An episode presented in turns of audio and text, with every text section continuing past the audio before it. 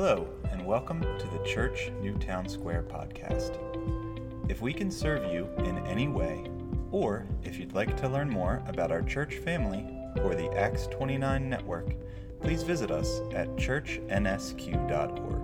That's C H V R C H N S Q.org. And now, let's listen in to today's teaching. Continuing our uh, sermon series this morning uh, entitled Church Basics. And what we're doing is we're focusing on the basics of Christian discipleship. Christian discipleship, the basics of what is biblical Christian discipleship. Last week, Ricky taught that as biblical disciples, we walk by faith, we communicate our faith in Jesus to others by the means of evangelism and apologetics. Uh, he talked about communicating our faith to Jesus and in multiplying our faith to disciple others. And the way that we're growing in discipleship, the way that we mature as believers, is through the ministry of the Word, the ministry of the table, and the ministry of the Spirit. Now, we call this uh, series Church Basics because that's exactly what we want to be pursuing as a local church the basics of Christian ministry. We, we don't need to do anything too flashy, we don't want to do anything beyond what the Lord has modeled for us and taught us.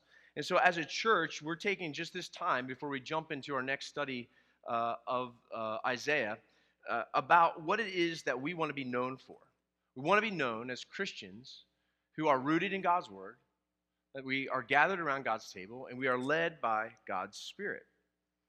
And so, as we are disciples rooted in God's Word, this morning I want to focus in on what it means to be rooted in relationship, or in other words, what is the ministry of the table what does it mean to, to pursue the relational aspect of discipleship? The word shapes us, it transforms us, and the table binds us together. And so, for those of you that are taking notes, here's four things that I want to uh, point out this morning. One, that relationships have gospel impact. Relationships have gospel impact. And two, table implies relationship. In other words, I want to answer the question what does it mean that when we say as a church, word, table, spirit. What do we mean by those words? Last week, Ricky unpacked word. This morning, I want to unpack for us table. And then I want to point us to the table of Jesus. What is the table of Jesus model for us? What was it? What is it today? And how does it affect our discipleship as a church? And then finally, I just want to emphasize what does table fellowship look like in the life of our local church? How do we translate what we see in the scriptures and what we see through Jesus and what he models for us, and how do we translate that into the life of discipleship for this church? So, first, I want to show you the impact of relationships. Look with me at Mark chapter 3, verses 13 through 14. Jesus discipled many. He taught and he spent time with them. Mark here describes Jesus' method of discipleship like this. In verse 13, he says that Jesus went up the mountain and he summoned those whom he wanted, and they came to him. He appointed 12, whom he also named apostles or sent ones, to be with him and to send them out to preach. Jesus, in his ministry, didn't just teach people, he spent time with them he spent relational time with them and he instructed them in the ministry of the scriptures and of the word and he opened up to them what the word promised about life and about the messiah. And as jesus set that model for discipleship it continued on through the life of the church. The apostle paul continued in this pattern of discipleship as he went throughout the roman empire as the gospel transformed his life as jesus impacted him. Paul took that to the known roman world uh, turn with me really quickly to 1 Thessalonians. Just make a right turn. And after you get Matthew, Mark, Luke, and John, Acts, letters to the Romans, 1st and 2nd Corinthians, Galatians, and Ephesians, after the General Electric Power Company, then you come to the, the, the T's. And it's in alphabetical order. So 1st and 2nd Thessalonians, then 1st and 2nd Timothy and Titus. There you go. There's a lesson there for you. Uh, 1 Thessalonians chapter 2 verses 7 through 9, Paul carries this model of discipleship into his church planting strategy. And it's a classic passage where Paul talks vividly about his heart for the people in whom he invested in this city. Look with me at verse 8. He says that we cared so much for you that we were pleased to share with you not only the word of God, the gospel of God, but what? our own lives as well, because you had become so dear to us. Paul spent time teaching, but he also spent his life for them and with them. Uh, Second Corinthians, we'll make, a, make another left hand turn and go to Second Corinthians. We did a study in uh, 1 Corinthians chapter 11 through 14 uh, a few months ago. And you'll remember that the Corinthian church was not, by any stretch of the imagination, a perfect church. They were young Christians trying to figure it out, trying to figure out how to follow Jesus in the context of their, their city. And there's a lot of things they got right and a lot of things they got wrong. But in Second Corinthians, in, in Paul's letter back to them, in, in chapter 4, verse 15, Paul is making clear that all of the efforts that he, he lays out uh, that we are weak, and he says that that we are tre- we have this treasure, this gospel in, in jars of clay, and then he describes his his circumstances that uh, marked his life of evangelism and discipleship, and he tells them that uh, all of this, he makes clear that all of the effort of his, all of the pain and all of the work of evangelism and discipleship in church planting and pastoring was worth it for the sake of those who were not only his new brothers and sisters in Christ, but for those who have yet to believe. He says that all of our trials, indeed everything, everything refers to everything that he just listed. Things that he uh, uh, says that they were struck but not destroyed. They were, they were, they were beaten. They were, they, they were always being given over to death for Jesus' sake. And all of this, everything is for whose benefit? It's for their benefit, for your benefit. He's saying that it's worth it because of you. And as grace extends through more and more people, we pray that it may cause thanksgiving to increase to the glory of God. So Paul says that grace extends how? How does grace extend? The grace of God extends to more people by spending more time with people, that it is gospel proclamation and life together. It's not just telling people something, it's also telling and modeling, living it out, helping them and being with them in their context. You might be familiar with the phrase that people don't care what you know until they know that you care. People don't care what you know unless they know that you care. Paul knew this, Jesus knew this, the early church knew this. In fact, the impacts that we have with others, the, the, the, impact of, of having relationships, intentional relationships with others, has such an impact uh, that it's actually life changing. You, you, you may not believe that about yourself, but it is true. In 2 Corinthians chapter 5, just look a few verses down. This is a familiar passage to some. 2 Corinthians 5 18 through 21, he says that everything is from God who has reconciled us to himself. He's reconciled us to himself. That's important. That's why Christ came. He came to reconcile us back to God.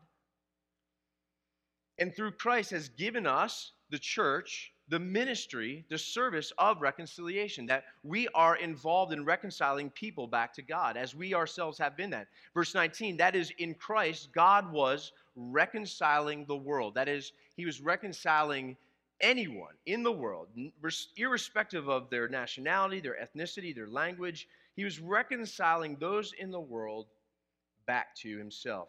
He did not count their trespasses against them and he has committed this message, this gospel, this word of reconciliation to us, Paul says. Therefore, we are what? We are ambassadors. What do ambassadors do? They represent the authority, the message, and they live in the country or they live in the context to which that message or that friendship, that tie, that bind is kept. Ambassadors serve as those who build relationships intentionally. And so that is what God has done. That is, that is what gospel relationships do. That is what is the impact of intentional relationships. Someone who has yet to follow Christ needs to have a relationship with someone who does follow Christ and has the ability to be an ambassador for Christ. That's the impact of gospel relationships. And so when Josh talks about the importance of, on the front end of any freshman year of school, meeting someone who is kind to you, will show you around campus for no other reason than the fact that they love you and want to help you. Oh, and then by the way, this is as Jesus would have me do to share the gospel has a significant impact on people's lives. Some of you have come to Christ your freshman year at college. College is a significant time of life.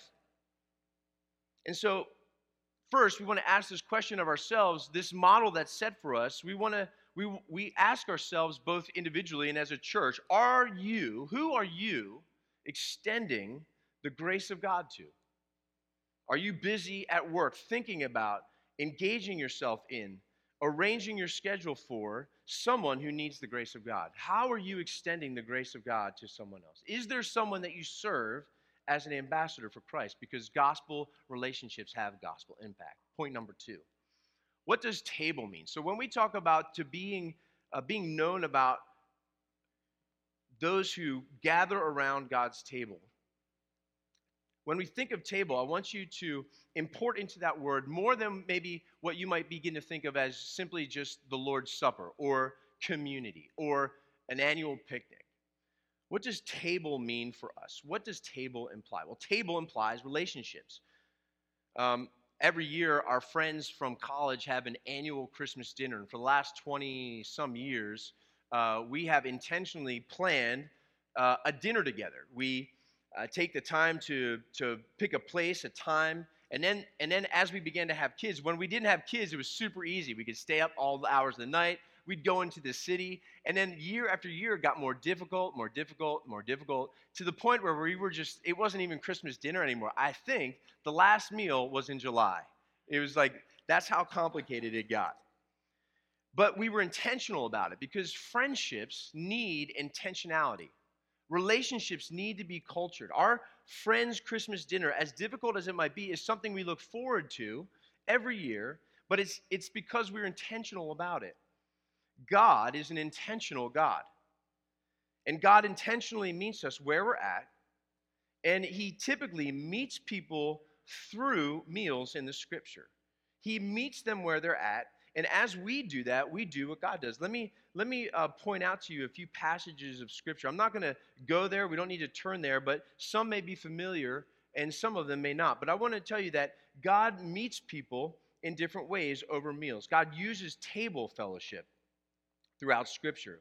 He uses it to meditate uh, to mediate peace. He does this with Abraham. He comes to Abraham and and he barters with uh, Abraham about his his uh, his nephew Lot and says, "Listen, I'm not going to destroy this city." uh, with, before Lot gets rescued. And so I'm going to mediate peace between Lot and myself.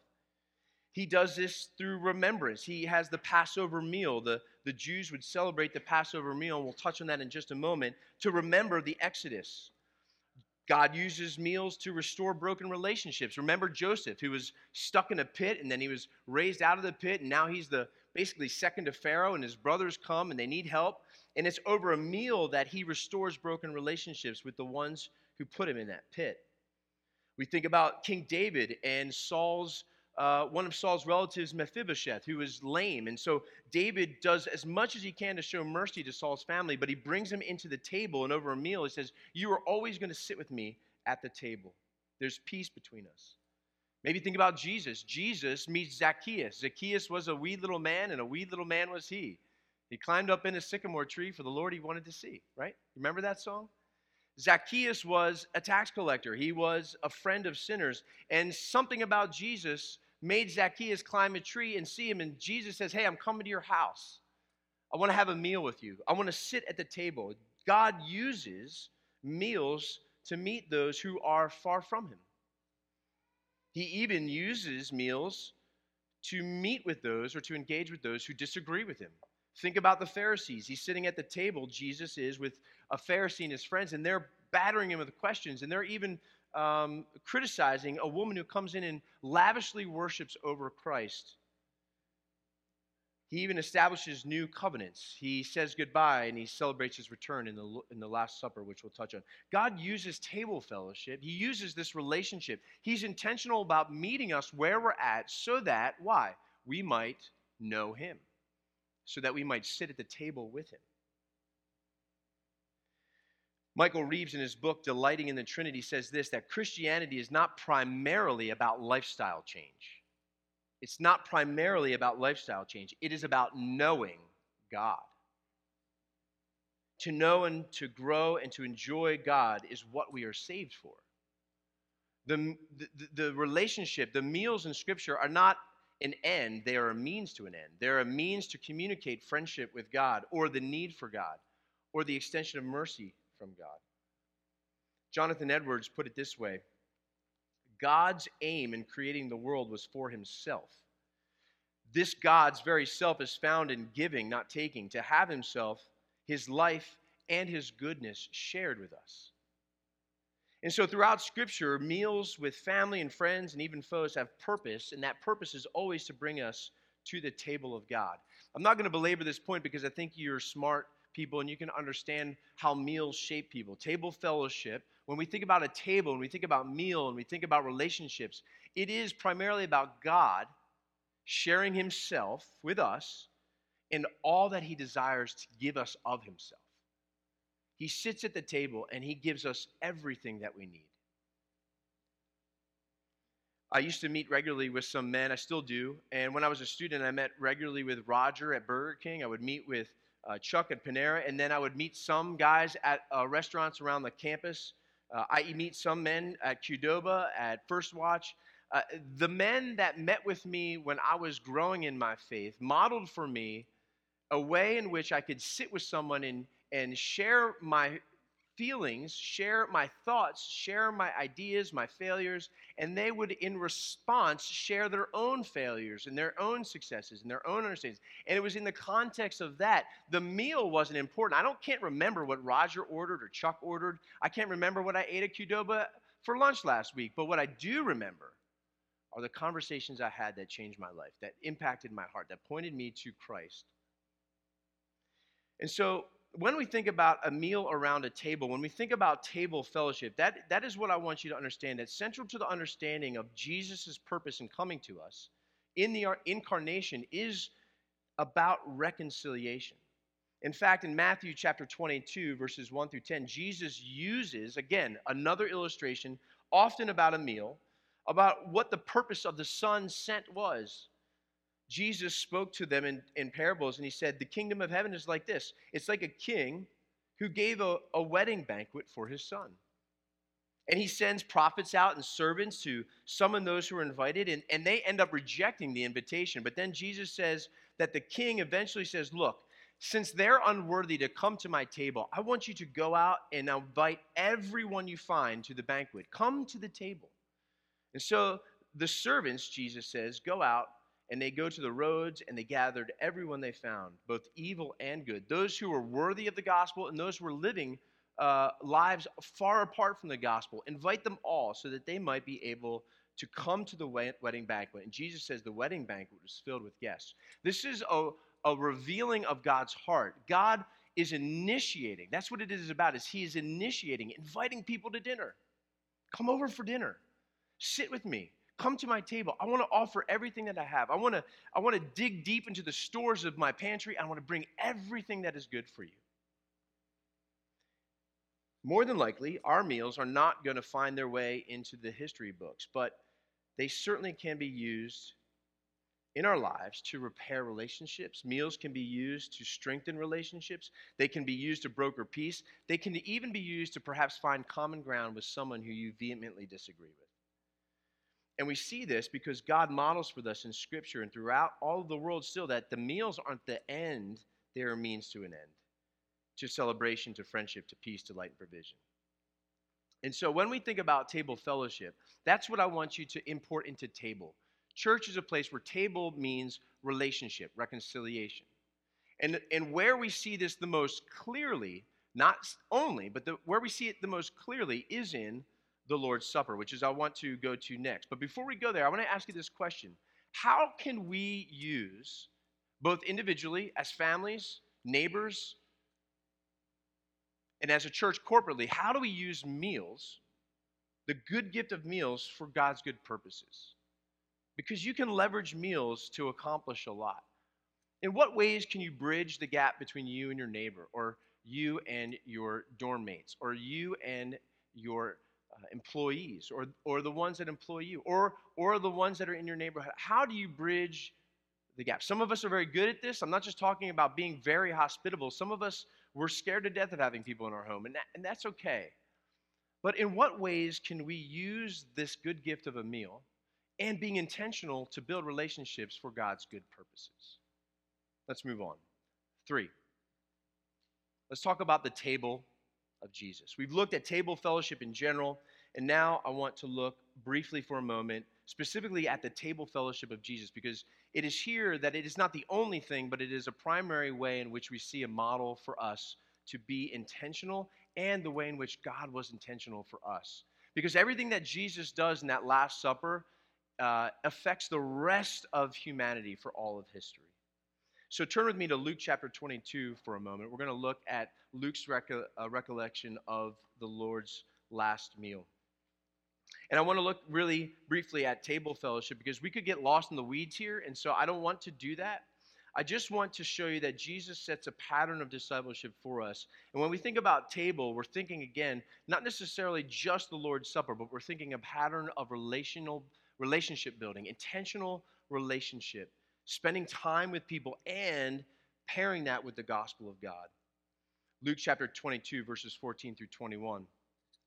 When the hour came, he reclined at the table. He reclined at the table with the apostles.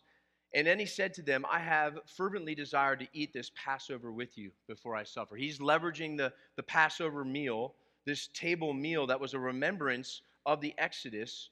He's leveraging this now for his own purposes. Verse 16 I tell you, I will not eat again until it is fulfilled in the kingdom of God.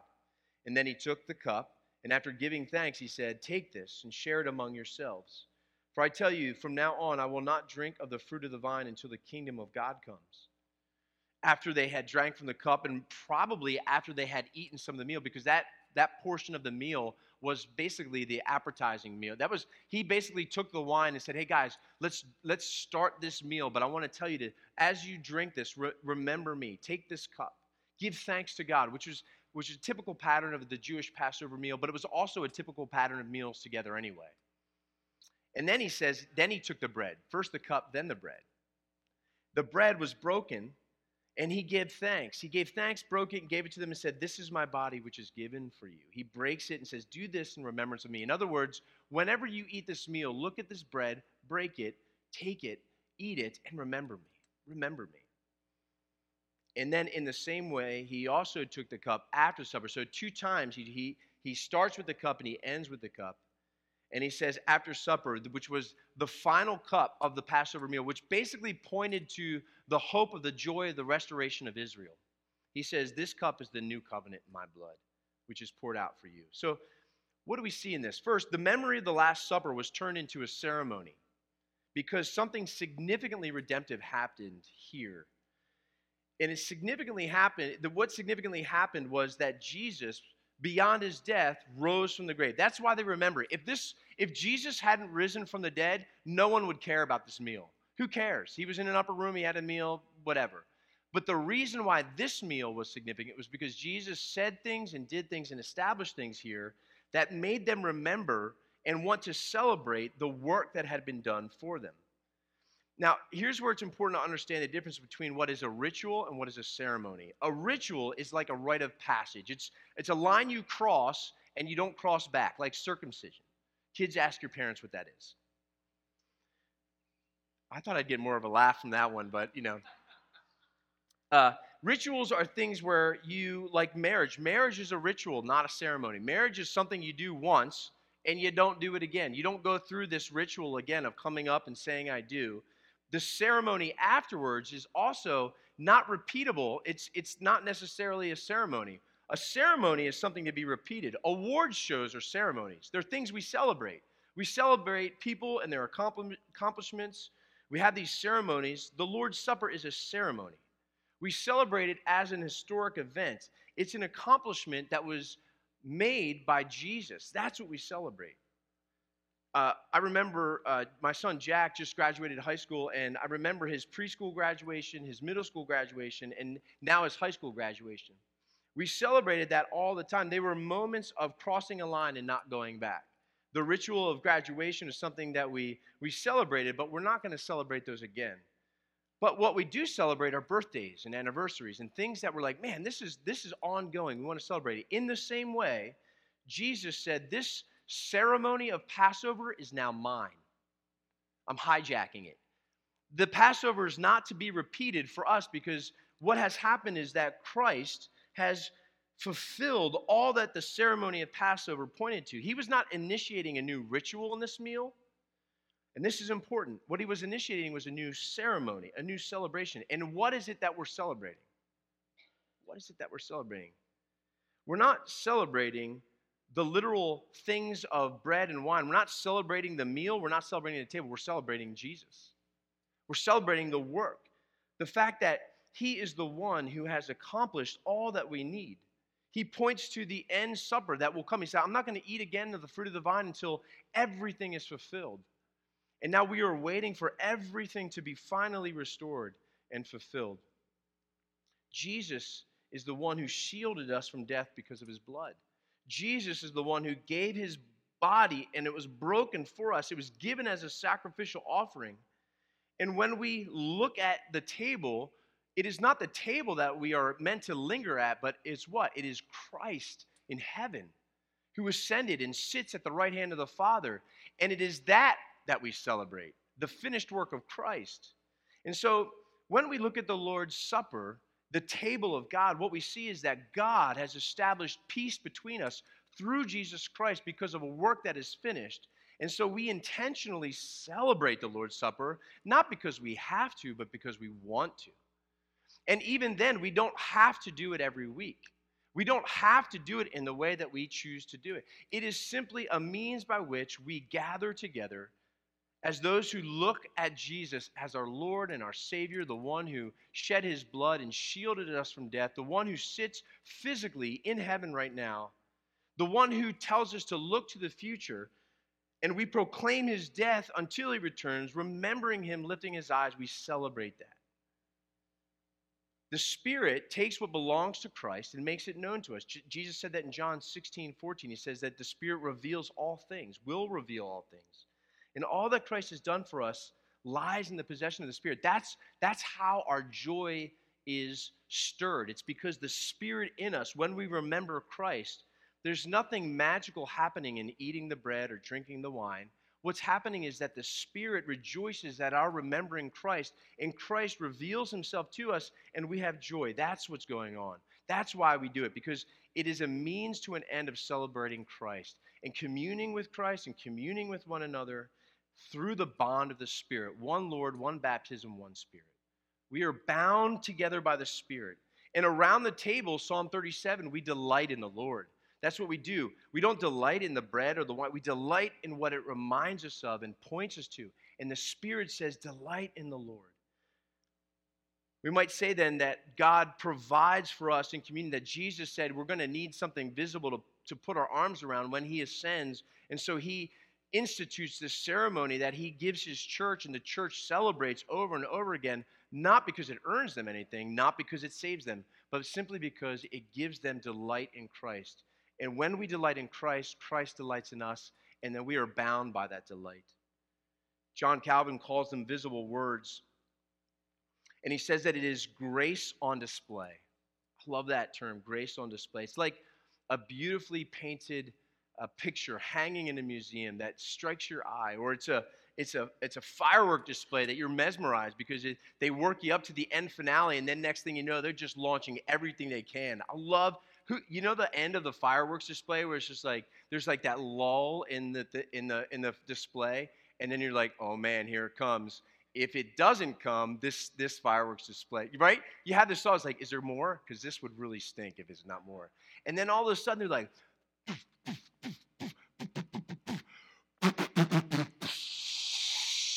and they just light an entire arsenal, and you're like, yes! It's glory on display. In the same way, that's what we do. We gather around the supper to say, look at what Christ has done and accomplished for us. The simplicity of the gospel is present in the Lord's table. It is communicated to us through the Lord's table. He offers himself to us in the Lord's table, and that is what the table represents. God, through Christ, initiating relationship with us and anyone is invited to the table. Go out into the world, make disciples of all nations, invite them in, invite them. Whether they respond or not is, up to, is not up to us, but we invite them to the table and the grace of God. And we celebrate that each week because it reminds us of God's intentionality through Christ. And it, and it encourages us as we together celebrate it. But then, how do we translate that to the rest of the life of our church? How do we translate that? Christ grips us in the word that is proclaimed and read, and then that same Christ is made known at the table. And sometimes it's better grasped there, but then once we grasp it, what do we do with it? Number four, and finally, table fellowship in the life of the church. How does the Lord's table translate into our discipleship? It's both a means to be strengthened by and also a model of God's intentional love for us. I hope I've made that clear. That it is the initiation of friendship. That when we think about table and table fellowship, it's not just confined to the Lord's Supper. It is certainly one of the ways in which we are strengthened by that supper and that table, but it is not confined there. In Acts chapter 2 through 6, you'll, you'll see that Luke, sometimes you can go, go read through just the first six chapters of uh, the Acts of the Apostles. And you'll see that Luke records that the Lord's Supper was in the context of a fellowship meal. There was a meal that had horizontal dimension where they were binding themselves together, caring for one another in their common faith in Jesus. And it made them stronger for one another. And so, in the same way, the church binds themselves together as they fellowship with one another. When we take the Lord's Supper and we use it as a model, we see it played out through the life of the church in, in Luke, in the Acts of the, of the Apostles. And what we see is we see that there's this balance between the Lord's Supper in homes. In fact, you might want to make an interesting note that the worship, the teaching, the preaching, and the singing was done at the temple, but then they carried the Lord's Supper into homes. And so they didn't necessarily originally incorporate the Lord's Supper into the flow of worship, which means that the New Testament doesn't say a whole lot about how we're to do it. Historically, it adapted itself into the corporate worship and discipleship life of the church, which is why we ought to hold very loosely the way in which we practice the Lord's Supper. We also ought to hold very loosely the ways in which we speak and are so uh, constricted about what the Lord's Supper accomplishes, how the bread and the wine is administered, who can do that. Those are the things that can uh, get us distracted. But what we do see is we see that the Lord's Supper was central to the life of the church. And then if they decided to translate that into the corporate worship for means of context or culture or history, it's okay. It doesn't make it better that it's in homes. It doesn't make it worse that it's in corporate worship. It simply is a means, again, to an end. To what? To remind us of our relationship with Jesus. And so when we think about table fellowship here in the, in the context of our local church, here are the four ways in which we want to see that table fellowship played out. One, in corporate worship.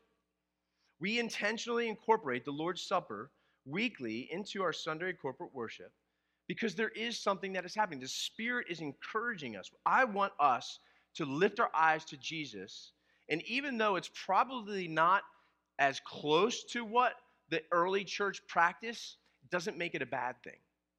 And so, what we do is we do that each week because it is a great softball pitch to the gospel that is proclaimed in the word. And then we just want to apply it and remind ourselves that we are bound by the Spirit of Christ and that He is the one who has saved us and nothing else. We experience table fellowship in our home groups.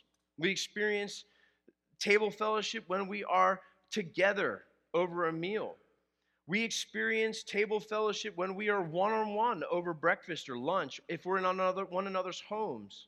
It's during these times that we actually may experience table fellowship more closely to the original pattern of Jewish fellowship or Christian uh, fellowship or the Lord's Supper, but it's not necessarily, like I said, better because of that. In both of these scenarios, in both our corporate worship and the reason why we emphasize home groups is because in both of these scenarios, what we do is we want to lift our eyes to Jesus in a corporate setting and also in a more intimate home group setting, remembering Jesus in our communion, our binding with Him. We see table fellowship in the context of discipleship groups. Table fellowship occurs one on one. We're not doing the Lord's Supper. Again, that's what I'm saying. Table does not just mean Lord's Supper. When I'm sitting across the table from Jeff Valentino at Whole Foods on Thursdays, we're not sharing the Lord's Supper, but we are intentionally building relationship with one another. when I reach out to my neighbors, when we reach out to our neighbors, when we host a Christmas party in our home and we invite our neighbors to come and just stop by when they can, we are initiating relationship. Why? Because we want them to know Jesus. And if God, in His mercy, leads conversations and more times together so that that person might know the grace and the gospel of Jesus Christ, so be it. I'm glad I had a meal with them. So, in our discipleship groups, in the women's discipleship groups on Mondays, or men's on Wednesdays, or the ones on Fridays, or, or the groups that you have on your own, table fellowship is seen there too. Why? Because it's intentional friendship, intentional fellowship. And finally, we see table fellowship in our community outreach. We reach out and we do things to pull people together because, again, that's what God did. He, he initiated relationship. He says, hey, come to the table. Come, be gathered. And so it doesn't have to be a meal, it can be an outreach. It can be a meal, but again, we engage the community who is lost. For those who do not know Jesus yet. That's why we do those things. Not because we want to do stuff that interrupts our schedules or not because we want to come up with fun events, but because we want people to connect with Jesus. And so, why do we as a church, when we talk about we want to be rooted in God's word and gathered regularly around God's table, why do we need routine table fish, fellowship? Because bonds of friendship need attending to. It's like the ties on a boat. If you have ever uh, seen a sailor's knot when it's tied up onto the dock, they make sure that it ties over itself so that when the rope pulls, it tightens on itself and it can easily be let go, but it tightens on itself so that the boat stays right there. And in the same way, like a lug nut on the bus. You ever see those arrows on your school buses? I always wondered why they were. It's so that if there's any movement of that lug nut, the, the mechanic can fix it and make sure that they're all aligned and they're tight. Friendships need attending to. We do this regularly, not because we want to busy ourselves, we don't want to be too busy, but table fellowship, like ropes or bolts, are holding important things together. We celebrate it consistently because we want to hold ourselves, bind ourselves together in friendship. Not just with one another, but with who? With Christ. We want to bind ourselves together with one another and with Christ. So, may we continually ask for the Lord's grace as we seek to be rooted in God's word, gathered around his table, and next week we'll talk about what it means to be led by God's Spirit. The sermon you've just listened to is a presentation of Church Newtown Square. To find out more about our church, check out chvrchnsq.org. That's C H V R C H N S Q.org. You are welcome to copy and distribute this sermon to others as long as you do not do it for commercial purposes or alter, transform, or build upon this talk in any